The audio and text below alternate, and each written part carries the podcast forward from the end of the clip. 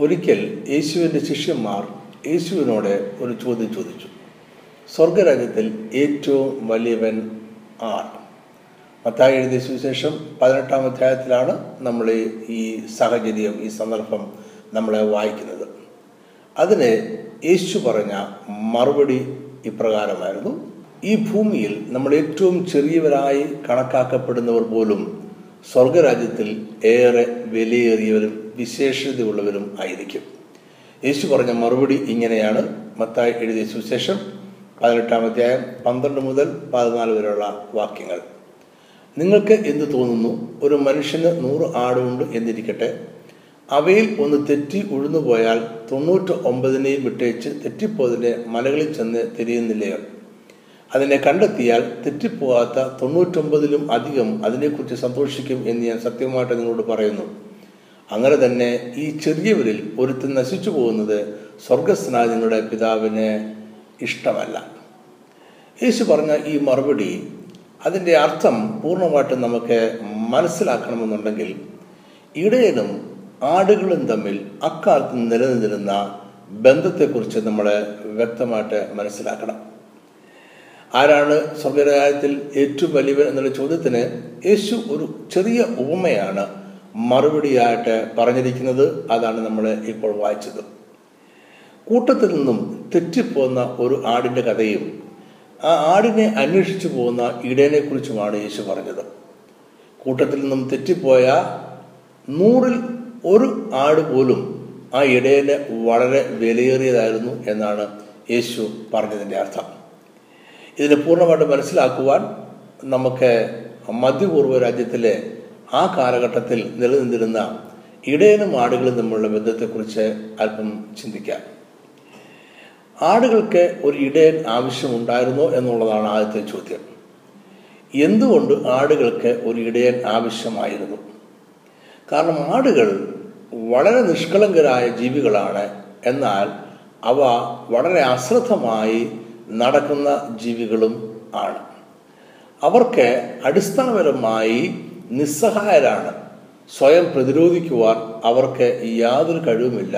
ഒരു ഇടയനെ കൂടാതെ അവർക്ക് ജീവിക്കുവാനേ കഴിയില്ല ഒരു ഇടയൻ അവരെ ഡിഫെൻഡ് ചെയ്യാൻ അവരെ പ്രൊട്ടക്ട് ചെയ്യാൻ ഇല്ല എന്നുണ്ടെങ്കിൽ ആടുകൾ വളരെ വേഗത്തിൽ ശത്രുക്കളുടെ കയ്യിൽ ആകപ്പെടുക തന്നെ ചെയ്യും. അതുകൊണ്ട് ഇടയന്റെ ദൃഷ്ടി എപ്പോഴും അവരുടെ മേലുണ്ടായിരിക്കണം. പുല്ലുകൾ മേഞ്ഞുകൊണ്ട് അവർ നടക്കുന്ന സമയത്ത് വളരെ പെട്ടെന്ന് മഴ പെയ്യുകയോ മലയുടെ മുകളിൽ നിന്ന് വലിയ വെള്ളച്ചാട്ടം പോലെ മഴ പെയ്യുന്ന വെള്ളങ്ങൾ വെള്ളം താഴേക്ക് ഒലിച്ചിറങ്ങുകയോ ചെയ്താൽ അവയുടെ കൂട്ടത്തിൽ ഈ ആടുകൾ ഒലിച്ചു പോകും. ആടുകളെ മോഷ്ടിക്കുവാനായി പതിയിരിക്കുന്ന കള്ളന്മാരുണ്ട്. ആടുകളെ കൊന്നു തിന്നുവാനായി പതിയിരിക്കുന്ന ചെന്നായ്ക്കളും കരടിയും സിംഹവും പോലെയുള്ള മൃഗങ്ങളും ഉണ്ട്.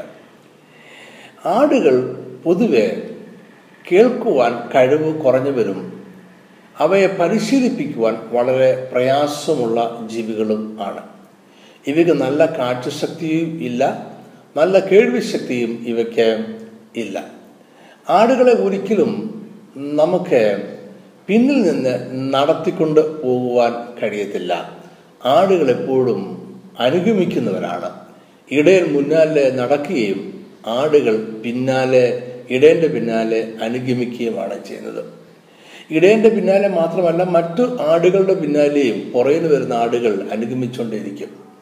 അതുകൊണ്ടാണ് ആടുകൾ നടന്നു പോകുന്ന വഴിക്ക് അശ്രദ്ധമായി പാറക്കെട്ടുകളുടെ മുകളിൽ നിന്നും ഒരു ആട് താഴേക്ക് മറിഞ്ഞു വീണാൽ എല്ലാ ആടുകളും ആ പാറക്കെട്ടിന് മുകളിൽ ചെന്നിച്ച് നേരെ മുന്നോട്ട് നടക്കുകയും അത് മറിഞ്ഞു വീഴുകയും ചെയ്യും. ഇത് അവയുടെ ഒരു സ്ഥിരമായിട്ടുള്ള സ്വഭാവം ആവർത്തിക്കപ്പെടുന്ന ഒരു സ്വഭാവം ആയിരുന്നു.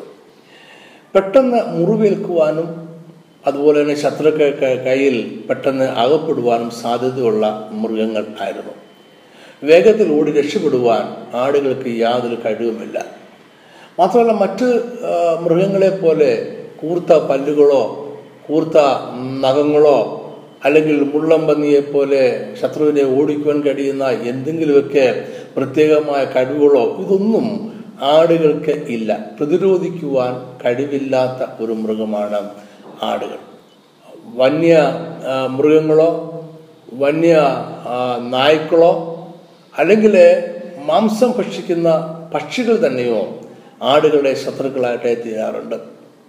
മലങ്കാക്ക പോലെയുള്ള അല്ലെങ്കിൽ മാംസം ഭക്ഷിക്കുന്ന കഴുകനെ പോലെയുള്ള പക്ഷികൾ അവ താഴേക്ക് പറന്നു വന്ന് ആടുകളുടെ കണ്ണുകൾ കുത്തിപ്പൊട്ടിക്കുകയും കുത്തി കണ്ണുകൾ പൊക്കഴിഞ്ഞാൽ പിന്നെ ആടുകൾക്ക് കാഴ്ച നഷ്ടപ്പെടുമെന്നുള്ളതുകൊണ്ട് അവയെ വളരെ വേഗത്തിൽ അവയ്ക്ക് പിടിക്കുവാൻ കഴിയുകയും ചെയ്യുമായിരുന്നു. ആടുകൾ വെള്ളത്തിൽ വീണാൽ അത് മുങ്ങി ചത്തുപോകും. അതിനെ ജീവിക്കുവാൻ രക്ഷപ്പെടുവാനായിട്ട് കഴിയില്ല. അതുകൊണ്ട് ഒഴുക്കുള്ള വെള്ളത്തിലേക്ക് ആടുകൾ ഇറങ്ങാറില്ല. ആടുകൾക്ക് വെള്ളം കാണുന്നത് ഭയമാണ്. അവിടെ ആടുകൾക്ക് വെള്ളം കുടിക്കണമെന്നുണ്ടെങ്കിൽ ഒഴുക്കില്ലാത്ത ഓളങ്ങളില്ലാത്ത തിരമാലകളില്ലാത്ത വെള്ളം തന്നെ വേണമായിരുന്നു. ഇതിനെക്കുറിച്ചാണ് ദാവീദ് ഇരുപത്തിമൂന്നാം സങ്കീർത്തനം രണ്ടാമത്തെ വാക്യത്തിൽ പറയുന്നത്. പച്ചയായ പുൽപ്പുറങ്ങളിൽ അവൻ എന്നെ കിടത്തുന്നു. സ്വസ്ഥതയുള്ള വെള്ളത്തിനരികത്തേക്ക് എന്നെ നടത്തുന്നു. ഇത് കൂടാതെ തന്നെ ശത്രുക്കൾക്ക് വളരെ വേഗത്തിൽ ഭയപ്പെടുത്തുവാൻ കഴിയുന്ന മൃഗമായിരുന്നു ആട്. അത് പെട്ടെന്ന് ഭയപ്പെടുകയും വളരെ പെട്ടെന്ന് ആശയക്കുഴപ്പത്തിലായി തീരുകയും ചെയ്യും. ആടുകളെ ഇട്ടിരിക്കുന്ന ആട്ടിൻ കൂട്ടിലേക്ക് ഒരു വന്യമൃഗം കടന്നു ചെന്നാൽ ഈ ആടുകൾ ചെതറി ഓടി രക്ഷപ്പെടുവാൻ ശ്രമിക്കുന്നതിന് പകരം എല്ലാ ആടുകളും ഒരുമിച്ച് കൂടി ഒരു സ്ഥലത്ത് നിന്ന് വന്യമൃഗത്തിന് ഇരയായിത്തീരുന്ന സ്വഭാവമാണ് അവയ്ക്ക് ഉണ്ടായിരുന്നത്.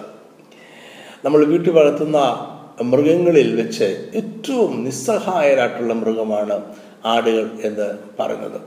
അശ്രദ്ധമായി ജീവിക്കുന്ന അശ്രദ്ധമായി യാത്ര ചെയ്യുന്ന മൃഗമാണ് ആടുകൾ എന്നത്. ആടുകളെ പുല്ല് മേയ്ക്കുവാനായി അല്ലെങ്കിൽ വെള്ളം കുടിക്കുവാനായി കൊണ്ടുപോകുമ്പോൾ അത് പുല്ല് മേഞ്ഞ് പുല്ല് മേഞ്ഞ് അല്ലെങ്കിൽ പുല്ല് തിന്നുകൊണ്ട് അല്ലെങ്കിൽ കിളുത്ത ഇലകളൊക്കെയും തിന്നുകൊണ്ട് അത് മുന്നോട്ട് നടക്കും. ഒരിക്കലും അത് തല ഉയർത്തി മുകളിലേക്ക് നോക്കില്ല. പകൽ മുഴുവൻ ഇത് ഇങ്ങനെ തിന്നുകൊണ്ടേയിരിക്കും. അതിന്റെ ഫലമായിട്ട് എന്ത് ചെയ്യും? കുറെ കഴിയുമ്പോൾ ഇത് കൂട്ടം തെറ്റി വഴി തെറ്റി ദൂരസ്ഥലങ്ങളിലേക്ക് പോകും.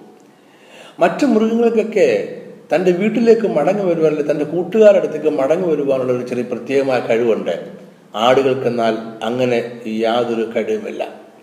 തന്റെ കൂടെയുള്ള ആടുകൾ നിൽക്കുന്നത് കണ്ടാൽ പോലും അവരുടെ അടുത്തേക്ക് ഓടി വരുവാൻ ഈ കൂട്ടം തെറ്റിപ്പോയ ആടിനെ ഒരിക്കലും കഴിയാറേ ഇല്ല.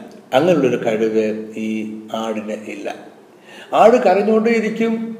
ആടിന്റെ കൂട്ടത്തിലുള്ളവരും ഒരുമിച്ച് കൂടി നിന്നുകൊണ്ട് അവരും കരഞ്ഞുകൊണ്ടിരിക്കും. ഈ ശബ്ദം കേൾക്കുന്നുവെങ്കിൽ തന്നെയും ഈ കൂട്ടം തെറ്റിപ്പോയ ആട് മിക്കവാറും എതിർ ദിശയിലേക്കായിരിക്കും ഓടിക്കൊണ്ടേ ഇരിക്കുന്നത് അങ്ങനെ ആടുകൾ വളരെ ഹെൽപ്ലെസ്സായി നിസ്സഹായരായിട്ടുള്ള ബുദ്ധിഹീനമായി പെരുമാറുന്ന ഒരു ജീവിയാണ്. അതുകൊണ്ട് ഇടയന്മാരില്ലാതെ ആടുകൾക്ക് ജീവിക്കുവാനേ കഴിയത്തില്ല. ഇടയന്മാർ ആടുകളുടെ ഒരു വലിയ ഭാഗം തന്നെ ആണ്. പുല്ല് മേയുന്നിടത്ത് കൊണ്ടുപോകണമെന്നുണ്ടെങ്കിലും വെള്ളം കുടിക്കുന്നിടത്ത് കൊണ്ടുപോകണമെന്നുണ്ടെങ്കിലും തണുപ്പുള്ള സ്ഥലങ്ങളിൽ അവയെ ശാന്തമായി കടത്തണമെന്നുണ്ടെങ്കിലും അവയെ നോക്കുവാൻ ഒരു ഇടയൻ ആവശ്യമാണ്.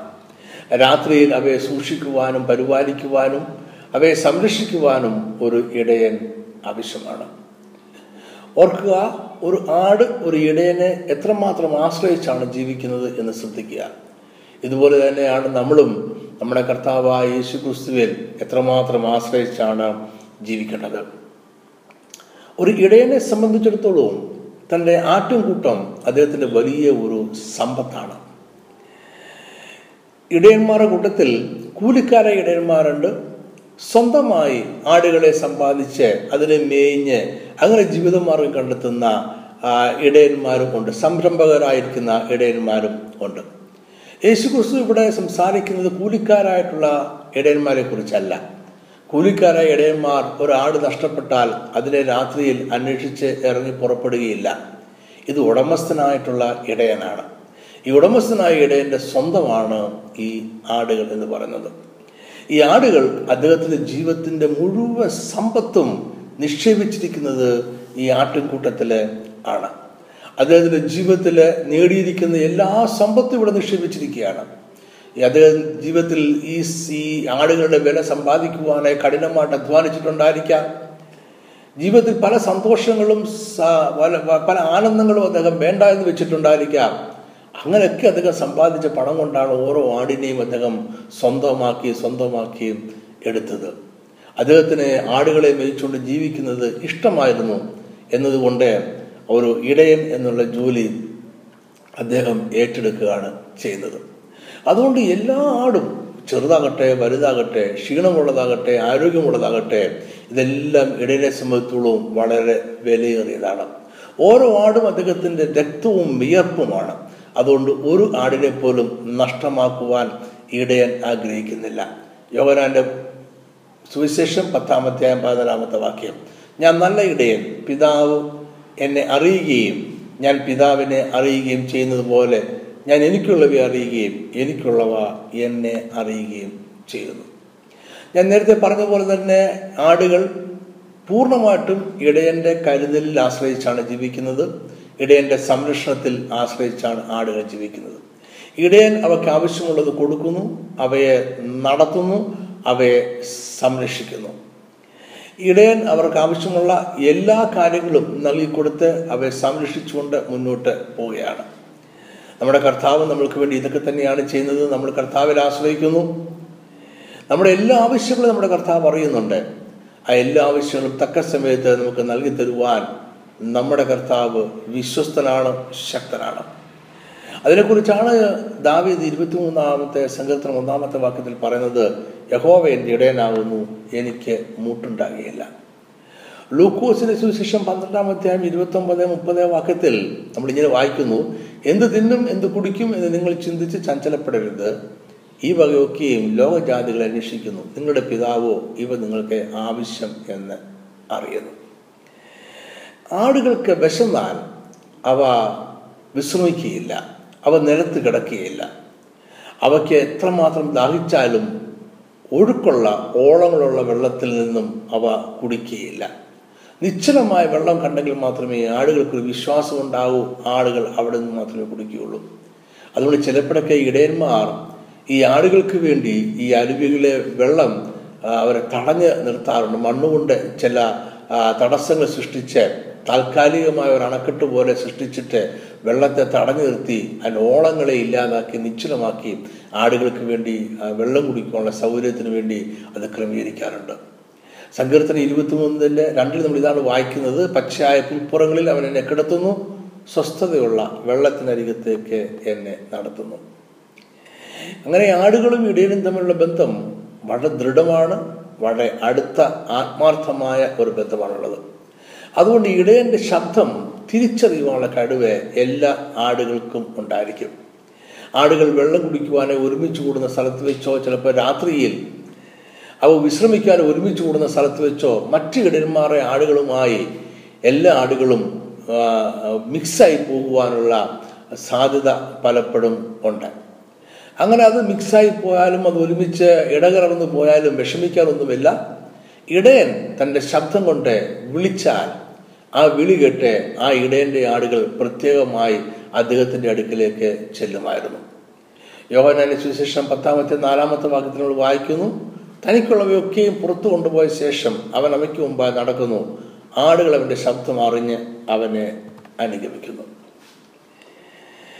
വൈകുന്നേരമാകുമ്പോൾ ആടുകളെ ഇടയൻ ഈ ആടുകളെ ഇടുന്ന ഷീപ്പ് ഫോളിലെ അല്ലെങ്കിൽ പെന്നിലെ അല്ലെങ്കിൽ ആടിലെ ഇടുന്ന കൂട്ടിലേക്ക് അതിനെ നടത്തിക്കൊണ്ട് വരും.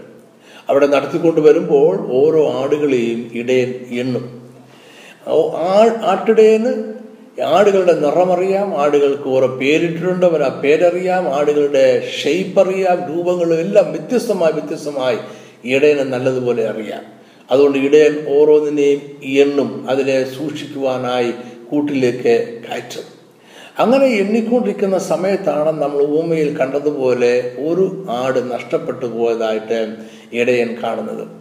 അങ്ങനെ ഒരു ആടിനെ നഷ്ടപ്പെട്ടു പോയി എന്ന് ഇടയൻ കണ്ടെത്തുമ്പോൾ തന്റെ മറ്റ് ആടുകളെ തന്റെ സഹായിയായിരിക്കുന്ന ഇടയനെ ഏൽപ്പിക്കുകയോ അല്ലെങ്കിൽ മറ്റു ആടുകളെ മറ്റൊരു ഇടയനെ ഏൽപ്പിക്കുകയോ ചെയ്തതിന് ശേഷം നഷ്ടപ്പെട്ടു പോയ ഈ ആടിനെ അന്വേഷിച്ച് ഇറങ്ങി പുറപ്പെടും കാരണം അത് അദ്ദേഹത്തിന് വളരെ വിലയേറിയത് ആണ്. ഞാൻ നേരത്തെ പറഞ്ഞതുപോലെ ആടുകൾ ബുദ്ധിഹീനരാണ് അശ്രദ്ധമായിട്ട് നടക്കുന്നവരാണ്.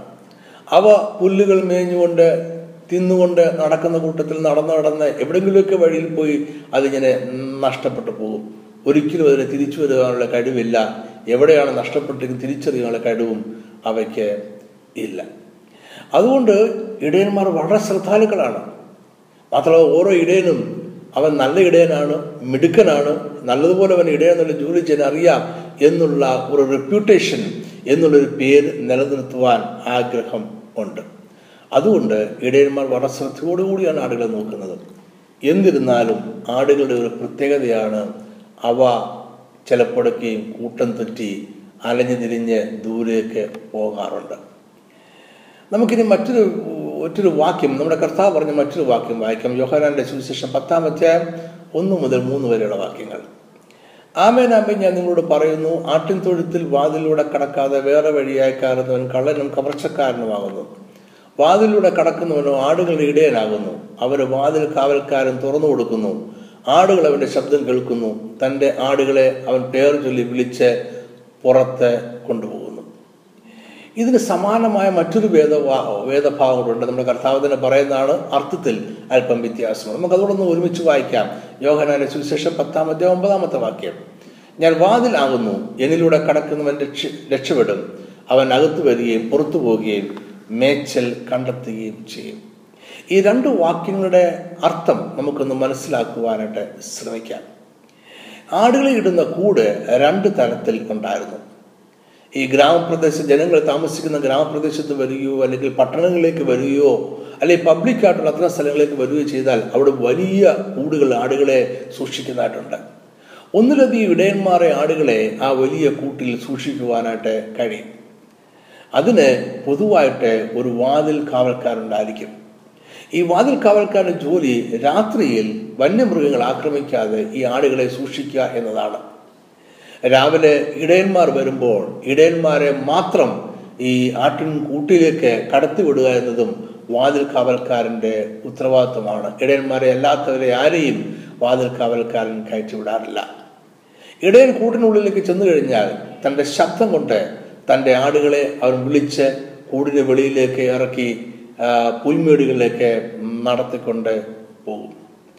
രണ്ടാമത് മറ്റൊരു ആട്ടിൻ കൂട്ട് കൂടുണ്ടായിരുന്നു.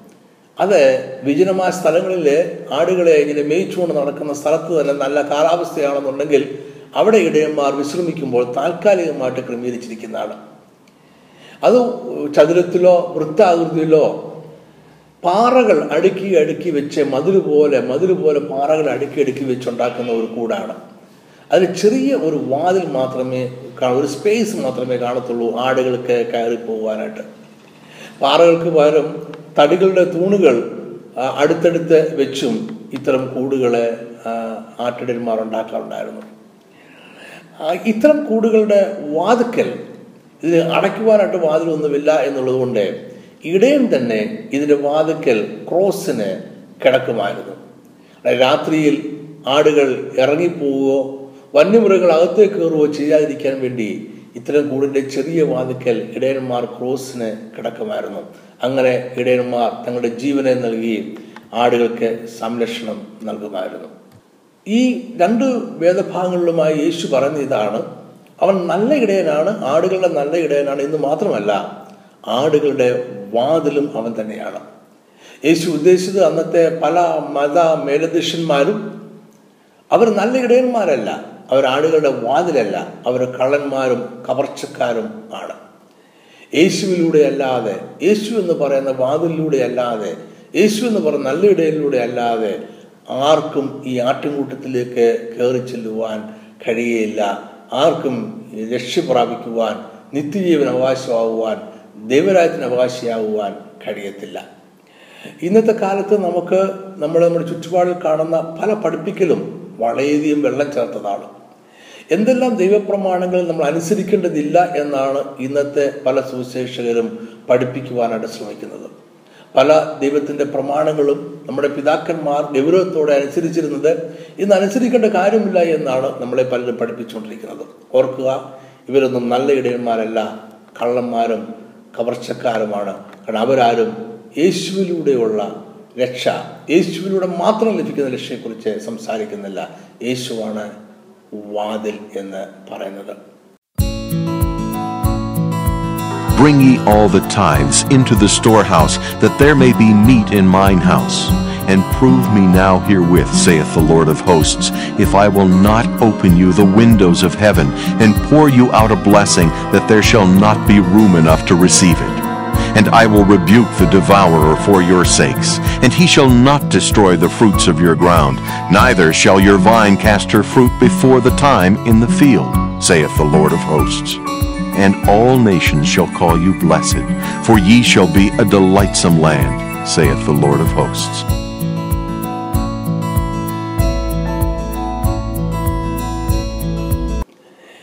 ഇടയന്മാരുടെ ജോലി വളരെയധികം പ്രയാസമുള്ള ജോലിയായിരുന്നു. അത്ര എളുപ്പമുള്ള ജോലിയായിരുന്നില്ല.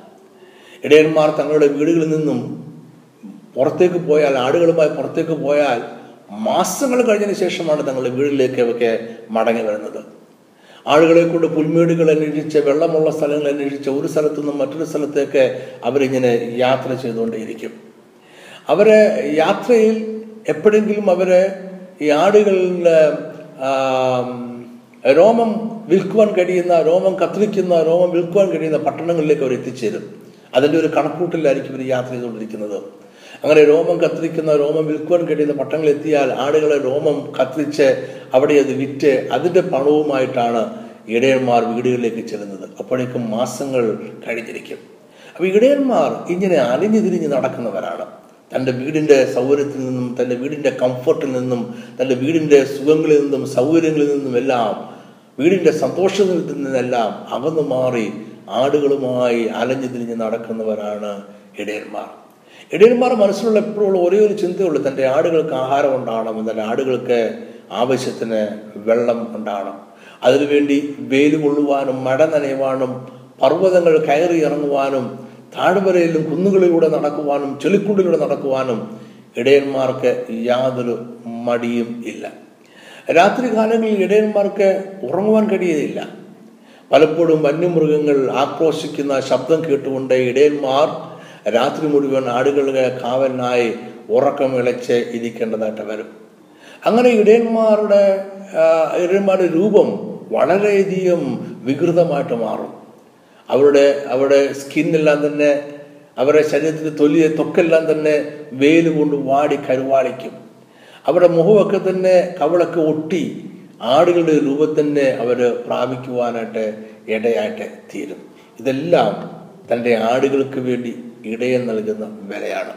അതുകൊണ്ട് തന്നെ ഓരോ ആടും ഇടയന് വളരെ വിലയേറിയതാണ്. ഈ കഷ്ട ബുദ്ധിമുട്ടുകളെ കുറിച്ച് യാക്കോബ് ഉൽപ്പത്തി പുസ്തകം മുപ്പത്തൊന്നാം അധ്യായം നാൽപ്പതാമത്തെ വാക്യത്തിൽ ഇങ്ങനെ പറയുന്നു. ഇങ്ങനെയായിരുന്നു എന്റെ വസ്തുത. പകൽ വെയിൽ കൊണ്ടും രാത്രി ശീതം കൊണ്ടും ഞാൻ ക്ഷയിച്ചു. എന്റെ കണ്ണിന് ഉറക്കം ഇല്ലാതെയായി. വിന്റർ കാലഘട്ടത്തിലെ തണുപ്പ് കാലഘട്ടത്തിലെ മഞ്ഞും തണുപ്പും മഴക്കാലഘട്ടത്തിലെ മഴയും ചൂട് കാലഘട്ടത്തിലെ അതിഭയങ്കരമായ ചൂടും പാല മുഴുവൻ ഉള്ള അധ്വാനങ്ങളും രാത്രിയിലെ ഉറക്കവിളപ്പും ഇതെല്ലാം ഇടയൻ തന്റെ ആടുകൾക്ക് വേണ്ടി കൊടുക്കുന്ന വിലയാണ്. അതുകൊണ്ട് തന്നെ ഒരു ഇടയനും തന്റെ ഒരാടിനെ പോലും മറക്കുവാനായിട്ട് കഴിയത്തില്ല. ഇത് മാത്രമല്ല ഇടയൻ തന്റെ ആടുകൾക്ക് വേണ്ടി കൊടുക്കുന്ന വില പലപ്പോഴും തന്റെ ജീവനെ തന്നെ തന്റെ ആടുകൾക്ക് വേണ്ടി കൊടുക്കേണ്ടതായിട്ട് വരും. തന്റെ ആടുകളെ ആക്രമിക്കാൻ പലപ്പോഴും ചെന്നായ്ക്കളും കരടിയും സിംഹവുമൊക്കെ ഓടി വരും. ആകാശത്ത് പറക്കുന്ന മാംസ ഭക്ഷിക്കുന്ന പക്ഷികൾ കഴുകനെ പോലെയുള്ള മലങ്കാക്കയെ പോലെയുള്ള പരുന്തിനെ പോലെയുള്ള പക്ഷികൾ ഈ ആടുകളെ ആക്രമിക്കുവാനായിട്ട് കടന്നു വരും ഞാൻ മുമ്പേ അതിനെപ്പറ്റി സൂചിപ്പിച്ചല്ലോ. ഇവരോടെല്ലാം എതിർത്ത് നിന്ന് യുദ്ധം ചെയ്യുന്ന ഒരു ഏകാംഗ പട്ടാളം കൂടിയാണ് ആട്ടിടയൻ. അതുകൊണ്ട് ആട്ടിടയൻ തന്റെ ആടുകൾക്ക് വേണ്ടി ഒരു പട്ടാളക്കാരനെ പോലെ പടയാളിയെ പോലെ നിരന്തരമായി യുദ്ധം ചെയ്തുകൊണ്ടിരിക്കുന്നു. ഇത് മാത്രമല്ല പലപ്പോഴും യുദ്ധം ഈ ആട്ടിടയിൽ തന്നെ അപകടം പിടിച്ച യുദ്ധമായി മാറാറുണ്ട്. ആടുകളെ ആക്രമിക്കാൻ വരുന്ന വന്യമൃഗങ്ങളോട് ആട്ടിടയിൽ യുദ്ധം ചെയ്യുമ്പോൾ തന്റെ ജീവൻ തന്നെ പലപ്പോഴും ആപത്തിലും അപകടത്തിലാകും. ചിലപ്പോൾ ഈ മൃഗങ്ങൾ ഇടയനെ തന്നെ ആക്രമിക്കുവാൻ ശ്രമിച്ചെന്ന് വരാം ദാവീദ് ഇതിനെക്കുറിച്ചാണ് പറയുന്നത്. ഒന്ന് ശമുവേൽ പതിനേഴാമത്തെ മുപ്പത്തിനാല് മുപ്പത്തഞ്ച് വാക്യം. ദാവീദ് ശൗലിനോട് പറഞ്ഞത് അടിയൻ അപ്പന്റെ ആടുകളെ മേയിച്ചുകൊണ്ടിരിക്കുമ്പോൾ ഒരിക്കൽ ഒരു സിംഹവും ഒരിക്കൽ ഒരു കരടിയും വന്നു കൂട്ടത്തിൽ നിന്നും ആട്ടുമുട്ടിയെ പിടിച്ചു. ഞാൻ പിന്തുടർന്നു. അതിനെ അടിച്ചു അതിന്റെ വായിൽ നിന്നും ആട്ടുമുട്ടിയെ വിടുവിച്ചു. അത് എന്റെ നേരെ വന്നപ്പോൾ ഞാൻ അതിനെ താടിക്ക് പിടിച്ചു ആടിച്ചു കൊന്നു. ദാവീദ് പറഞ്ഞതാണ് ഈ വന്യമൃഗങ്ങൾ തന്റെ ആടിനെ ആക്രമിച്ചു. ആടിനെ രക്ഷപ്പെടുത്താൻ ശ്രമിച്ചപ്പോൾ ഈ വന്യമൃഗങ്ങൾ ദാവീദിനെ തന്നെ ആക്രമിച്ചു. ഒരു ഇടയൻ തന്നെ പലപ്പോഴും ഈ വന്യമൃഗങ്ങളുടെ മുന്നിൽ ഒരു ഇരയായി നിൽക്കാറുണ്ട്. അതും ഇടയന്റെ ജീവിതത്തിലെ അപകടമേറിയ സാഹചര്യങ്ങളാണ്. ഇത്രയും അപകടങ്ങളെല്ലാം അനുഭവിച്ചുകൊണ്ടാണ് ഇടയൻ ആടുകളെ സംരക്ഷിക്കൊണ്ടേ ഇരിക്കുന്നത്. യോഹനാന്റെ സുവിശേഷം പത്താമധ്യായം പതിനൊന്ന് പന്ത്രണ്ട് വാക്ക് നമുക്ക് വായിക്കാം. കർത്താവ് പറയുന്നു ഞാൻ നല്ല ഇടയനാകുന്നു. നല്ല ഇടയൻ ആടുകൾക്ക് വേണ്ടി തന്റെ ജീവനെ കൊടുക്കുന്നു. ഇടയനും ആടുകളുടെ ഉടമസ്ഥനുമല്ലാത്ത കൂലിക്കാരൻ ചെന്നായ വരുന്നത് കണ്ട് ആടുകളെ വിട്ട് ഓടിക്കളയുന്നു. ചെന്നായ അവിടെ പിടിക്കുകയും ചിന്നിച്ച് കളയുകയും ചെയ്യും. നല്ല ഇടയൻ ആടുകൾക്ക് വേണ്ടി തന്റെ ജീവനെ കൊടുക്കുന്നു. നമ്മുടെ കർത്താവ് അതാണ് ചെയ്തത്. ക്രൂശിൽ നമുക്ക് വേണ്ടി തന്റെ ജീവനെ നൽകി. കർത്താവ് അനേകരെ അനേകരെ അനേകരെ മരണത്തിൽ നിന്നും അവനെ രക്ഷിച്ചിട്ടുണ്ട്. അനേക രോഗികളെ സൗഖ്യമാക്കിയിട്ടുണ്ട്. അനേക പാവികളെ വിടുവിച്ചിട്ടുണ്ട്. എന്നാൽ തന്റെ ജീവിതത്തിലുണ്ടായ അവസാനത്തെ ഒരു പ്രതിസന്ധിയിൽ രക്ഷപ്പെടുവാൻ നമ്മുടെ കർത്താവ് ശ്രമിച്ചില്ല. അങ്ങനെ രക്ഷപ്പെടുവാൻ മണ്ണത്തെ രക്ഷപ്പെടുവാൻ നമ്മുടെ കർത്താവിന് അധികാരമുണ്ടായിരുന്നു എന്നിട്ടും ആ അധികാരം ഉപയോഗിക്കുവാൻ നമ്മുടെ കർത്താവ് ശ്രമിച്ചില്ല. അവനെ ആരും കൊല്ലുമായിരുന്നില്ല. അവൻ സ്വയം മരിക്കുവാനായി ഏൽപ്പിച്ചു കൊടുക്കുകയാണ് ചെയ്യുന്നത്. യോഹനാന്റെ സുവിശേഷം പത്താമധ്യായം പതിനേഴ് പതിനെട്ട് വാക്യത്തിൽ നമ്മൾ അതാണ് വായിക്കുന്നത്. എന്റെ ജീവനെ വീണ്ടും പ്രാപിക്കേണ്ടതിന് ഞാൻ അതിനെ കൊടുക്കുന്നത് കൊണ്ട് പിതാവ് എന്നെ സ്നേഹിക്കുന്നു. ആരും അതിനെ എന്നോട് എടുത്തു കളയുന്നില്ല ഞാൻ തന്നെ അതിനെ കൊടുക്കുന്നു. അതിനെ കൊടുപ്പാൻ എനിക്ക് അധികാരമുണ്ട്. വീണ്ടും പ്രാപിപ്പാനും അധികാരം ഉണ്ട്. ഈ കൽപ്പന എന്റെ പിതാവിങ്കിൽ നിന്ന് എനിക്ക് ലഭിച്ചിരിക്കുന്നു. ഞാൻ ഇത്രയും പറഞ്ഞു വന്നതാണ്. ഒരു ഇടയനെ സംബന്ധിച്ചുള്ളൂ ആട് വളരെ വിലയേറിയതാണ്. അത് ചെറുതാകട്ടെ വലുതാകട്ടെ. വിലയുള്ളതാകട്ടെ വിലയില്ലാത്തതാകട്ടെ. അത് സൗന്ദര്യമുള്ളതാകട്ടെ സൗന്ദര്യമില്ലാത്തതാകട്ടെ. ഒരു ഇടയനെ സംബന്ധിച്ചുള്ളൂ ഓരോ ആടും അവനും വളരെ വിലയേറിയതാണ്. അവന്റെ രക്തവും അവന്റെ വേർപ്പുമാണ്. അവന്റെ ജീവനാണ് ഓരോ ആടും എന്ന് പറയുന്നത്. അവനൊരിക്കലും തന്റെ ആടുകളെ മറക്കുവാനായിട്ട് കഴിയത്തില്ല. ഓർക്കുക നമ്മുടെ നല്ല ഇടയാണ് നമ്മുടെ കർത്താവിന്. നമ്മൾ ഓരോരുത്തരും വളരെ വിലയേറിയതാണ്. നമ്മളെ മറക്കുവാൻ നമ്മുടെ കർത്താവിന് ഒരിക്കലും കഴിയത്തില്ല. ഈ സന്ദേശം നിങ്ങൾക്ക് അനുഗ്രഹമായിരുന്നു ഞാൻ വിശ്വസിക്കുന്നു. അടുത്ത ആഴ്ച നമുക്ക് വീണ്ടും മറ്റൊരു സന്ദേശവുമായി ഒരുമിച്ച് കാണാം. അമേൻ